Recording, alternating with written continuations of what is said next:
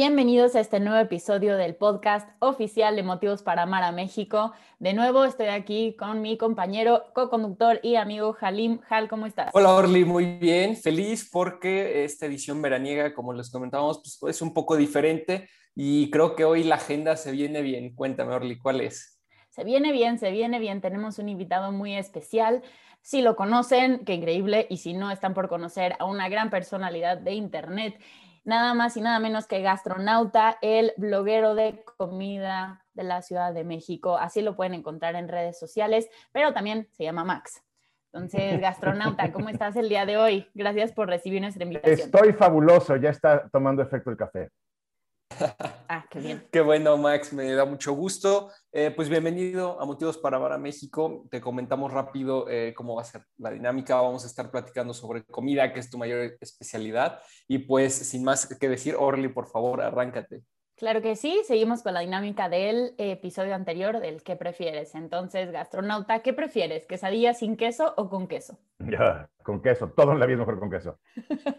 ¿Qué, ¿Qué opinas de esta como discusión? ¿No? De las quesadillas son con o sin queso. O sea, según yo, son con queso siempre. O sea, no existe una quesadilla sin queso, pero muchas veces me he equivocado. Entonces, ¿tú qué nos puedes decir al respecto? Mira, no soy un académico al respecto, pero tengo entendido que existe una raíz este, etimológica mucho más antigua que el queso en México, que llama las quesadillas. Entonces, aparentemente el nombre de quesadilla es más vieja que el queso. Entonces, es posible que la quesadilla no necesariamente tenga queso. Cuando yo pienso en la palabra quesadilla, definitivamente pienso con queso porque, en mi opinión, todo debería llevar queso. Hasta el queso debería llevar queso. no tengo idea. Es lo más curioso que me han dicho. Hey, es un rumor, ¿eh? No tengo una confirmación académica, pero ya eso es una, una cosa que he oído antes. Ok, secreto, secreto, secreto a voces, muy bien. Eh, oye, ¿y qué prefieres, esquite o elote? Ya que pues estamos haciéndole honor a nuestros alimentos eh, locales y nacionales. Oigan, creo que una, una, una respuesta podría ser depende. Este, porque yo en general, cuando voy, cuando, cuando me da un, un antojo elotístico, yo voy por elotes, perdón, por, por esquites. A mí me encantan los esquites, este, eh, digo, como a tantos. Pero hay momentos, hay momentos, especialmente cuando es la, temporada de un maíz en particular que se llama cacahuatzintle. es un grano mucho más grande, mucho más inflado, mucho más carnoso y sensual. Ahí definitivamente quieres comerlo en la mazorca y quieres enterrarle los dientes. Entonces, para mí, cuando es temporada de cacahuatzintle, definitivamente prefiero un elote, pero en general mi, estándar es, es, es esquite. Yo difiero yo prefiero el lote, pase lo que pase. ¿Tú, ah. Hal? Yo por practicidad del esquite también. No soy muy fan de comer eh, y que se me ensucie eh, la boca así, que termine yo manchadísimo, porque aparte siempre lo comes en la calle, o sea, no, hay como mucho con qué limpiarse, entonces a mí me gusta la practicidad, prefiero mil veces el, el esquite con cucharita, vámonos, más rápido. Pero ¿sabes qué? Gran parte de lo, de lo, mejor que se puede comer en México está diseñado para, para hacerte perder la elegancia. Exacto. ¿Cuándo demonios has comido una tostada de manera elegante? No, ¿Cuándo o sea, ¿cuándo? No, no, no, claro, no, y tienes toda la razón y comparto y coincido, pero precisamente por eso este, prefiero lo más práctico posible, ¿no? Por ejemplo, las tostadas, algo que a mí me pasa, me lastima un poco el paladar por los picos de la tortilla dorada. Yo siempre me ando lastimando con tostadas, con totopos, con, todos esos siempre me ando lastimando. Bueno, pues este, espero que no, que no sucumbas a una herida por, por alimentos. No, no, no. Luego hay especialistas en comer tacos, ¿no? Así de que ni una gota se les derrama, ni una mancha en los dedos, ni nada de nada yo estoy muy, muy impactada con las habilidades de la gente mm. mexicana para comer. Ah, ese no soy yo. Pero entonces, ya que entramos a los tacos, dinos, ¿es verdad que los mejores tacos al pastor están en la Ciudad de México o no?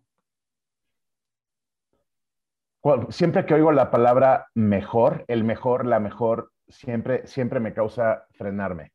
Okay. Porque la palabra mejor es un absoluto y en mi campo de, hablar de comida, todo mundo quiere saber cuál es el mejor de esto y aquello. Y creo que eso es una trampa. Entonces, yo les recomiendo que cuando estén leyendo reseñas y comentarios y ven que alguien dice el mejor esto o aquello, ahí, ahí sí tómenselo con, con una cucharadita de escepticismo. Este, mira, la realidad es que el taco al pastor tiene su mayor arraigo en la Ciudad de México. Este, muchos dirán que aquí se inventó, hay unos quienes dirán que se inventó en Puebla, pero este, es básicamente, es, es el pan y mantequilla del capitalino. Entonces, definitivamente vas a encontrar opciones muy, muy, muy buenas. Eso no quiere decir que sean las mejores. En mi opinión, los mejores que yo he probado sí están aquí. Ahora, notemos que también hay pequeñas variaciones cuando sales de la ciudad. Tú te vas a Monterrey, allá le llaman trompo y allá pues es posible que hagan su marinado con algunas cositas diferentes a lo que somos los, los capitalinos. Este, y quién sabe, capaz que esto te parece mejor.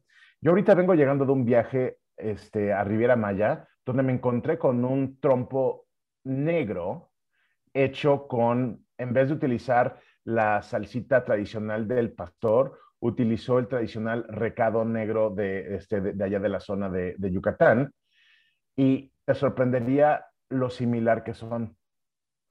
Porque eh, en el pastor y en el recado negro, uno de los sabores predominantes es el ácido. Y entonces eso funciona muy bien con el cerdito. Entonces, la respuesta corta es sí, es mejor en la Ciudad de México, pero, este, pero creo que vas a encontrar maravillosas transformaciones cuando salgas de la ciudad.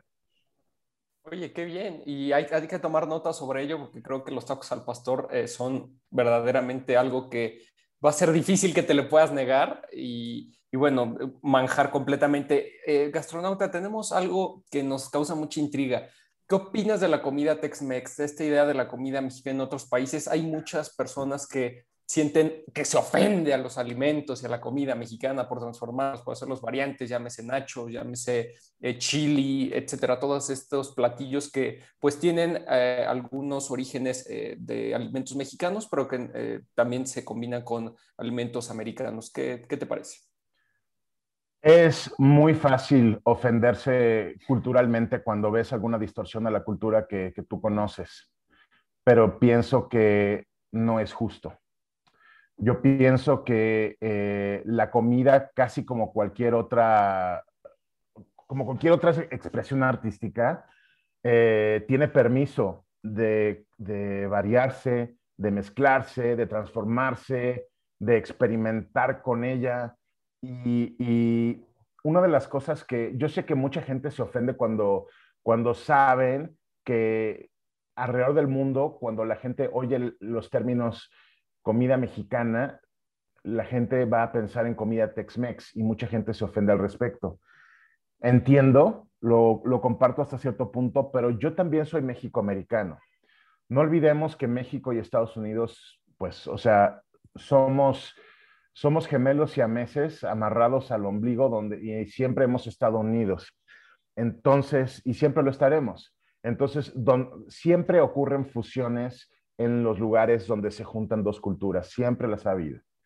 Eh, y, es muy obvio que el gringo tiene una máquina de marketing mucho más grande que la nuestra. Entonces, eh, el, el, gringo entiende como mexicano el Tex-Mex y ellos lo han, lo han amplificado al mundo. Yo soy fan de la comida Tex-Mex. Yo siento que hay suficientes diferencias para poder disfrutarlo tanto como extranjero como mexicano. Lo el único problema que sí tengo es la concepción errónea que Tex-Mex es mexicano. Mexicana, claro. Yo creo que sí tiene su lugar, ¿eh? O sea, y te voy a decir una cosa, o sea, yo viví la mitad de mi vida en Estados Unidos y, este, y el, el taco como lo conoce el gringo, que está servido en básicamente una, una tostada frita, este, el American taco, como yo le llamo, tiene su lugar y te genera un antojo muy diferente a un taco mexicano, ¿sabes? Este, el chili con carne a mí me fascina. En mi cerebro jamás lo catalogaría como mexicano, pero me encanta, ¿sabes? Justamente el otro día estaba leyendo sobre las chimichangas, que las chimichangas no son mexicanas y de hecho casi nunca las vemos en México. Pero hay tantos inventos que son ya sea de la cultura Tex-Mex o quizás se apropiaron la, cultura Tex-Mex y lo hicieron más grande. Los burritos, por ejemplo. Nosotros tenemos una cultura de burritos que es bastante limitada. en Estados Unidos el burrito es un alimento que cobró una vida propia completamente diferente a lo que vas a encontrar en México, ¿no? O sea, tú le dices a un gringo un burrito y es muy diferente al burrito que pensamos nosotros. Este, es más, cuando yo era niño, decías la palabra burrito y tú pensabas en una sincronizada. O en un este, ¿no? Eh, exacto, o sea, sí, o sea, eso es lo que te imaginas en México. Es más, vas a muchos pueblos este, norteños y te vas a encontrar que el burrito es, es básicamente un taquito enrollado, delgadito. En Estados Unidos, el, el burrito es una cosa del, del, grueso de un tronco, ¿no? Y se presenta en muchas formas.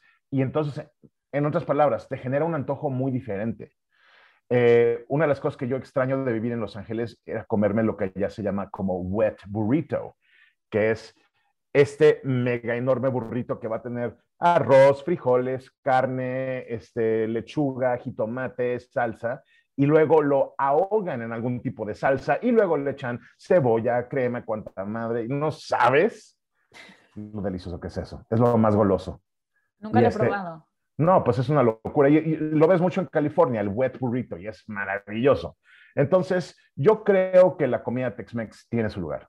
Este, Creo que la única bronca es simplemente cuando existe esta percepción equivocada de que Tex-Mex es Mex, cuando es más Tex que Mex. Claro, esa es la clave. Sí, 100% coincido contigo. Y en el sentido justo de, de, entender qué es la comida mexicana en separación a las demás, ¿qué nos puedes decir acerca de lo que hace mexicana a la comida mexicana? Ah, caray, muy buena pregunta. ¿Qué hace mexicana la comida mexicana? Creo que mucho tiene que ver con ingredientes, ¿no? O sea, eh, la comida mexicana se basa en tres pilares principalmente, que son eh, maíz, frijol y chile. Entonces, esos son como los tres alimentos básicos de la comida mexicana. Yo definitivamente pongo en primer lugar al maíz, porque el maíz es básicamente los cimientos de todo. O sea, regrésate al monólogo de, de este, Sofía Niño de Rivera sobre las tortillas. Todos lo han oído, ¿no?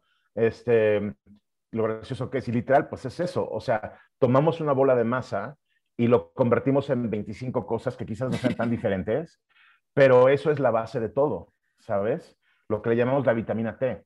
Entonces, para mí, para mí el maíz es, es, es una parte central del, de, este, de la comida mexicana, ¿no? Ese es uno de los distintivos de nuestra identidad a través del sabor.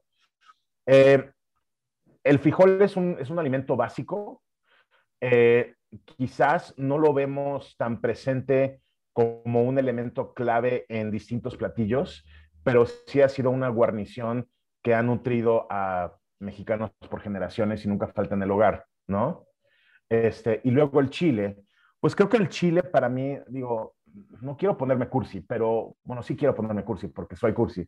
Este, pero yo pienso que el chile nos representa de muchas maneras, porque el chile es colorido, es brillante, es intenso, este, nos lastima, pero lo amamos. Este, entonces creo que el chile es es hasta cierta forma muy metafórico para la comida mexicana, ¿no? No, no tienen idea cuántas veces me ha tocado hablar con extranjeros cuando vienen a México y me preguntan sobre ciertas cualidades mexicanas y, y sí les digo, güey, los mexicanos nos gusta lo explosivo, lo ruidoso, lo grandote. La sutileza no se nos da a nivel cultural. Eso no, eso no es nosotros. Los japoneses lo hacen muy bien, déjenlo allá nosotros aquí somos de lo ruidoso, de lo grande, o sea, miren los colores de las casas en Guanajuato, este, miren, o sea, miren, miren, nos gustan los colores fuertes, ¿no? Es más, me acuerdo ahorita que mencioné Japón, y esto para mí fue como muy revelador de la cultura mexicana. ¿Alguien de ustedes ha ido a Japón? Jamás. Cuando vas a Japón, el japonés está obsesionado con la estética. Todo lo que tiene que ser estético le invierte dinero, le invierte cuidado, o sea, los, los empaques de todo lo que compras, ya sea una botanita, algo, todo es divino. Hay, hay, hay 25 salones de belleza en cada cuadra y lo que más me atrapó fue cuando pasé a las florerías.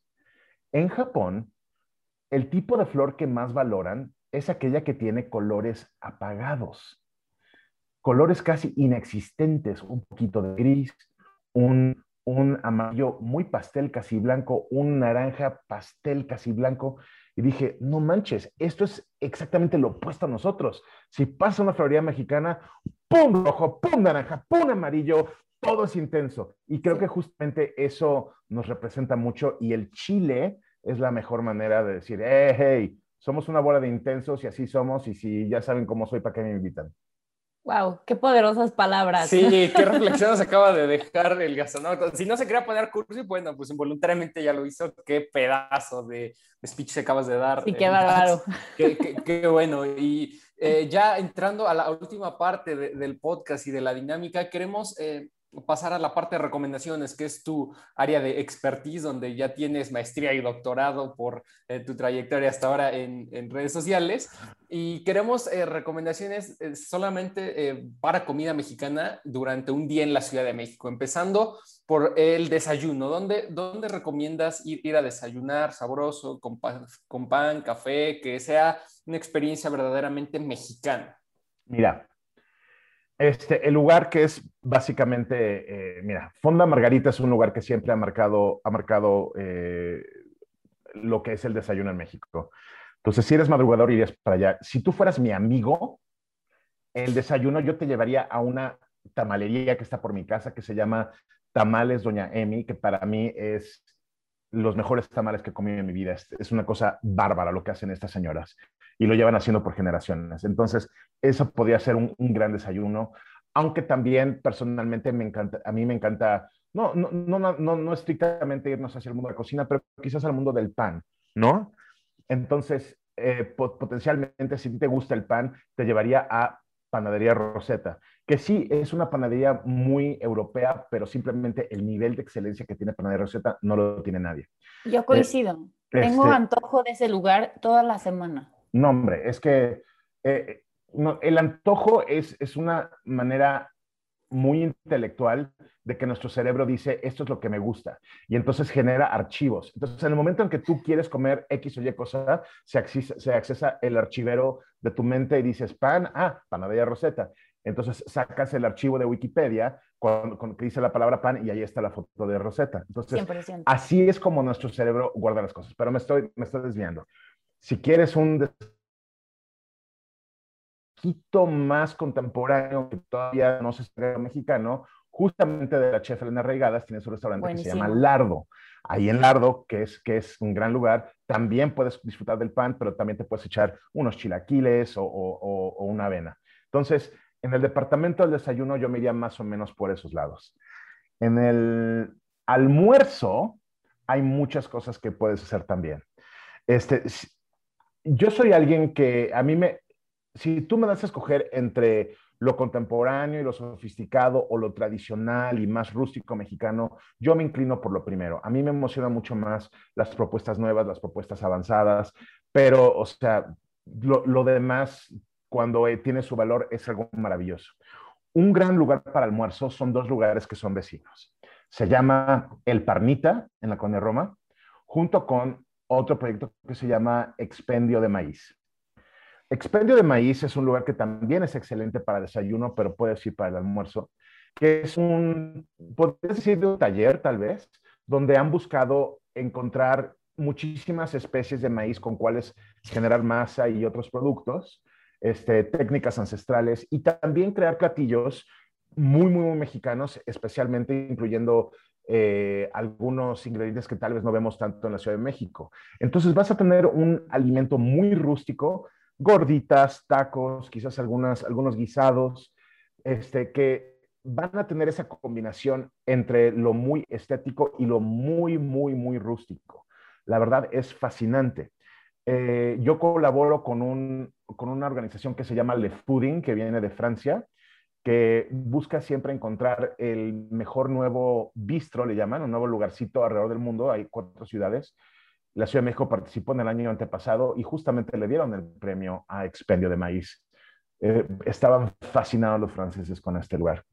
El Permita, que es un lugar que tiene este, como 10, 12 años de existir en la colonia Roma, es un lugar que nace de un, de un esfuerzo familiar y es casi como una fonda, pero, pero ofrece un poquito más y la calidad de la comida, especialmente ciertos tacos, es increíble. Entonces, casi siempre que puedo, tengo amigos de fuera, los llevo yo a comer al Parnita en algún momento porque para mí es un lugar que de esos que no solamente te llena el tanque, te hace feliz al paladar, pero también te sientes apapachado emocionalmente, ¿no? Entonces, eso es lo que me encanta del, este, almuerzo. Creo que también es importante el ir a comer mariscos, porque marisco es algo que generalmente comemos estrictamente a la hora del almuerzo.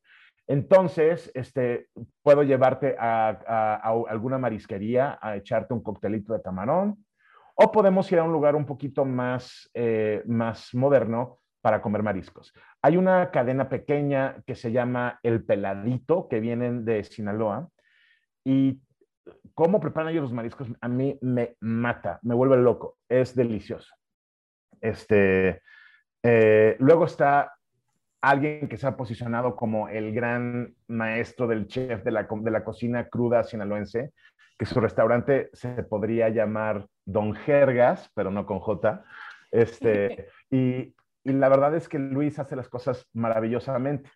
Ha iniciado una tendencia de apreciar los aguachiles, los, el crudo de callo, muchas cosas de esas que vienen de la, región de Sinaloa. Y hemos visto nuevos lugares como, por ejemplo, mi compa Chava, que es, que es recientemente, y con vista al mar, que siguen la misma tendencia de este tipo de, cosas. Entonces, ir a comer mm. mariscos es una cosa que yo haría para el almuerzo. Dime. Max, tengo una cuestión porque aquí nuestro marcador de tiempo nos está comiendo, pero te quiero pedir un favor y a Jalín también y a nuestras audiencias también. Em, podemos desconectarnos y te paso la liga de Zoom de nuevo y nos volvemos a conectar para que no vayamos con prisa. Claro, claro. Entonces, ahorita resintonizamos. Ok, bye. Muy bien, entonces este, nos quedamos en almuerzo. Sí. ¿Pasamos a eh, a, comida, a, comida. No, ya pasamos almuerzo, Jal. Almuerzo y comida aquí es lo mismo, ¿no? Ah, ok. Yo, yo lo veo así. Sí, yo también. Ok, ok, dale, dale. cena, cena, cena entonces. Eh, eh, yo evito la palabra comida para, para no, no, no, no, confundirnos con otra palabra. Entonces sí, este, ok. Entonces para la cena. Ok, si solamente estás en la Ciudad de México 24 horas y ya quieres saber qué cenar, pues ahí ya tienes muchas opciones porque te puedes ir informal, te puedes ir callejero o te puedes ir más formal, ¿no? Eh, creo que sería una injusticia venir a la Ciudad de México y no comerte tacos. Cuando mis amigos buscan a taquear más callejero, un poquito más auténtico, yo los llevo a un lugar en el centro que se llama Taquería Los Cocuyos, en la calle de Bolívar, que te vas a dar cuenta que muchos chefs les gusta comer ahí. Ahí vas a encontrar una variedad de tacos muy genuinos, de suadero, de lengua, de, cabeza, eh, de tripa, eh, yo en lo personal pienso que sus tacos de lengua son un manjar. Luego, si quieres otro tipo de experiencia de tacos, eh, si quieres enfocarte en el pastor, yo pienso que el lugar que tiene el mejor pastor, la mejor carne, es un lugar que se llama El Vilcito, que se encuentra en la Colina Narvarte. Este, un, lugar que es, un lugar que es un transformer porque de, día es, es refaccionaria de carros y de noche se convierte en taquería. Es, es ridículo, o sea, es de verdad de, de película. Yo lo digo con, con, reservaciones esto simplemente porque el, el vilcito tiene la mejor carne, pero tiene pésimas tortillas. Y eso creo que es un mal muy común en la Ciudad de México que descuidan su tortilla, que piensan que con la tortilla de maseca de la tortillería de la esquina van a tener un gran producto y no es así tu, tu taco es únicamente tan bueno como el más chafa de sus ingredientes. Y si tienes, y si tienes una, una, este, una tortilla chafa, pues tienes un taco chafa. Pero sí, les tengo que reconocer que ellos tienen el mejor pastor. Hablando de cadenas, la mejor cadena para comer tacos al pastor, en mi opinión, es el huequito. Yo pienso que se come súper rico en el huequito. Eh, el lugar al que a mí me gusta ir a comer es Taquería Orinoco. Eh, ah, que me parece.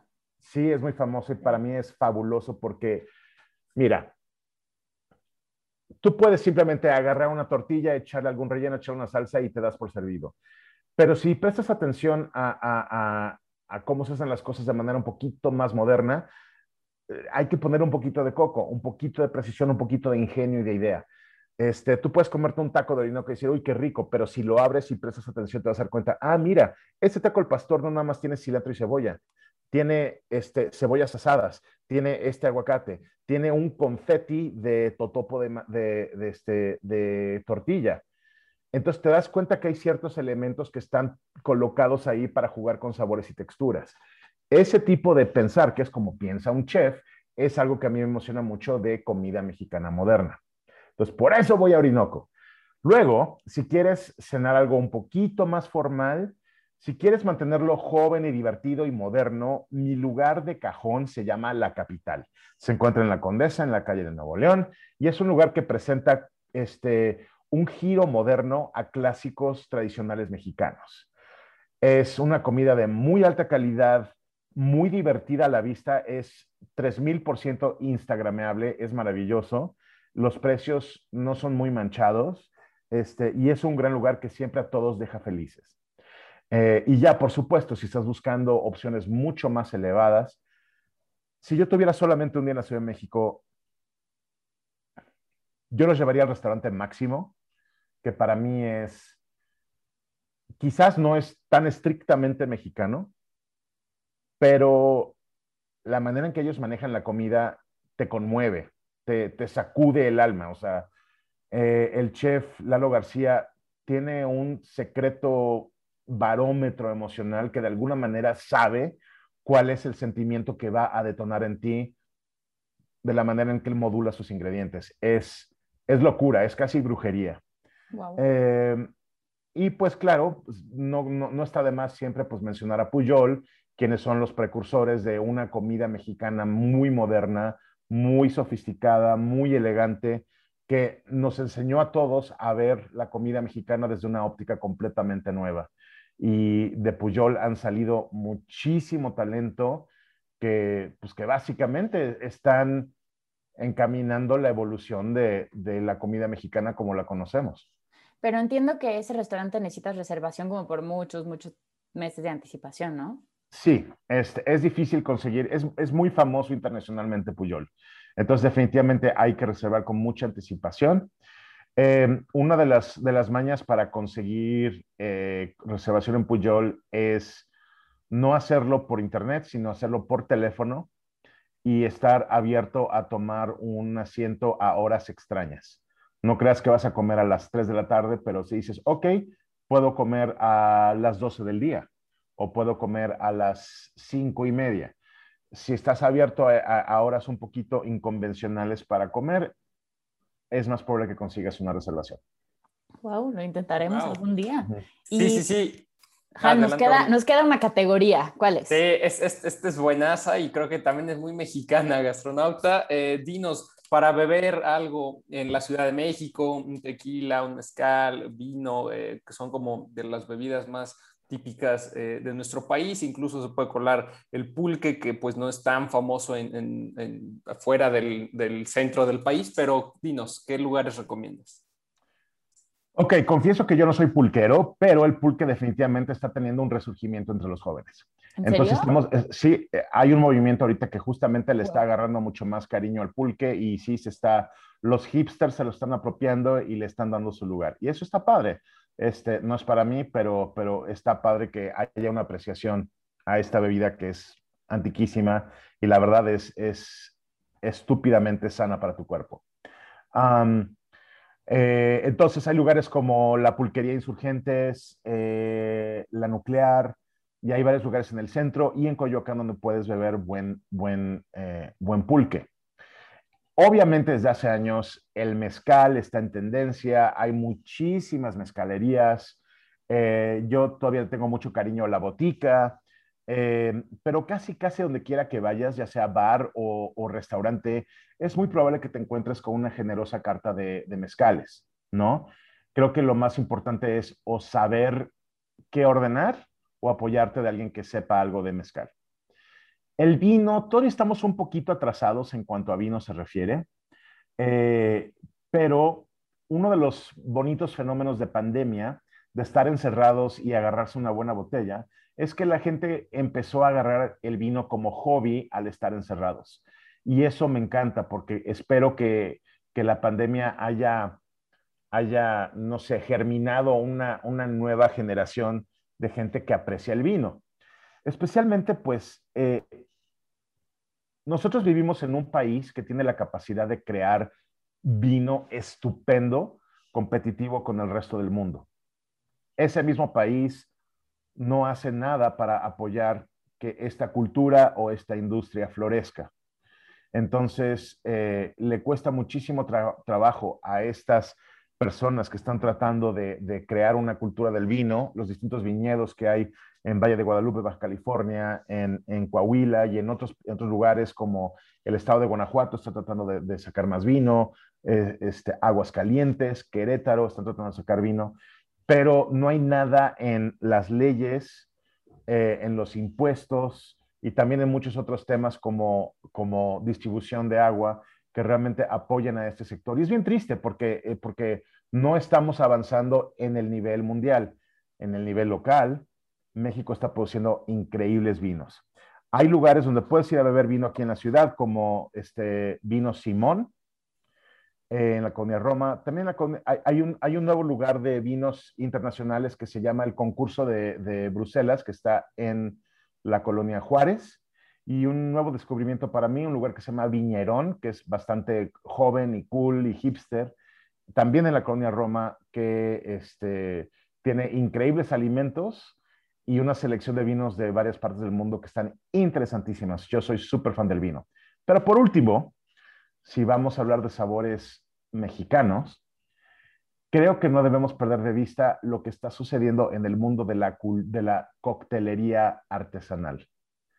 No es lo mismo ir a tu antro de confianza y echarte una cuba a ir a un lugar que valora el buen ingrediente, valora la artesanía de crear un trago con precisión y cuidado y gente que tenga el paladar para darte algo muy preciso.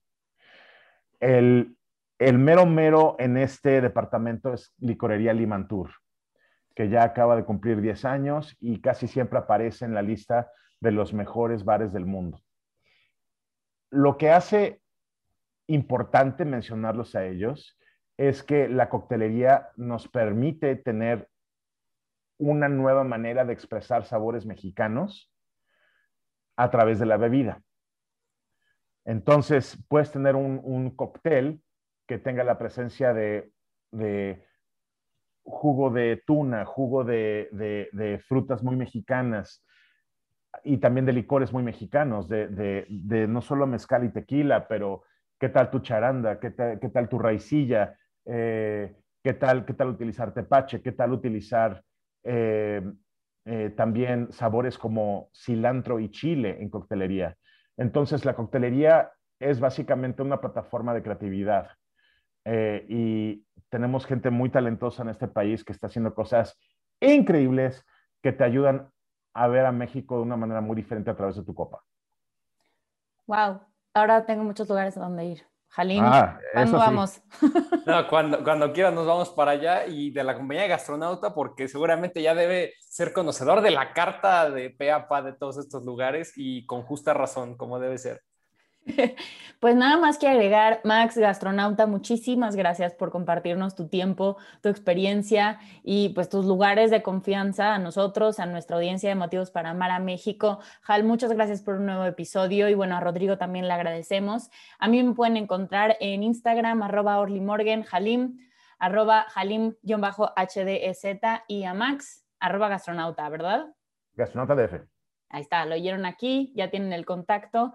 Em, cualquier duda, eh, eh, ¿cómo decirlo? Contáctenos a nosotros, escríbanos, escriban a, a Gastronauta, estamos para, para ustedes siempre. Y pues nada más que agregar. Así es, gracias. Gracias chicos. Muchas gracias a ustedes.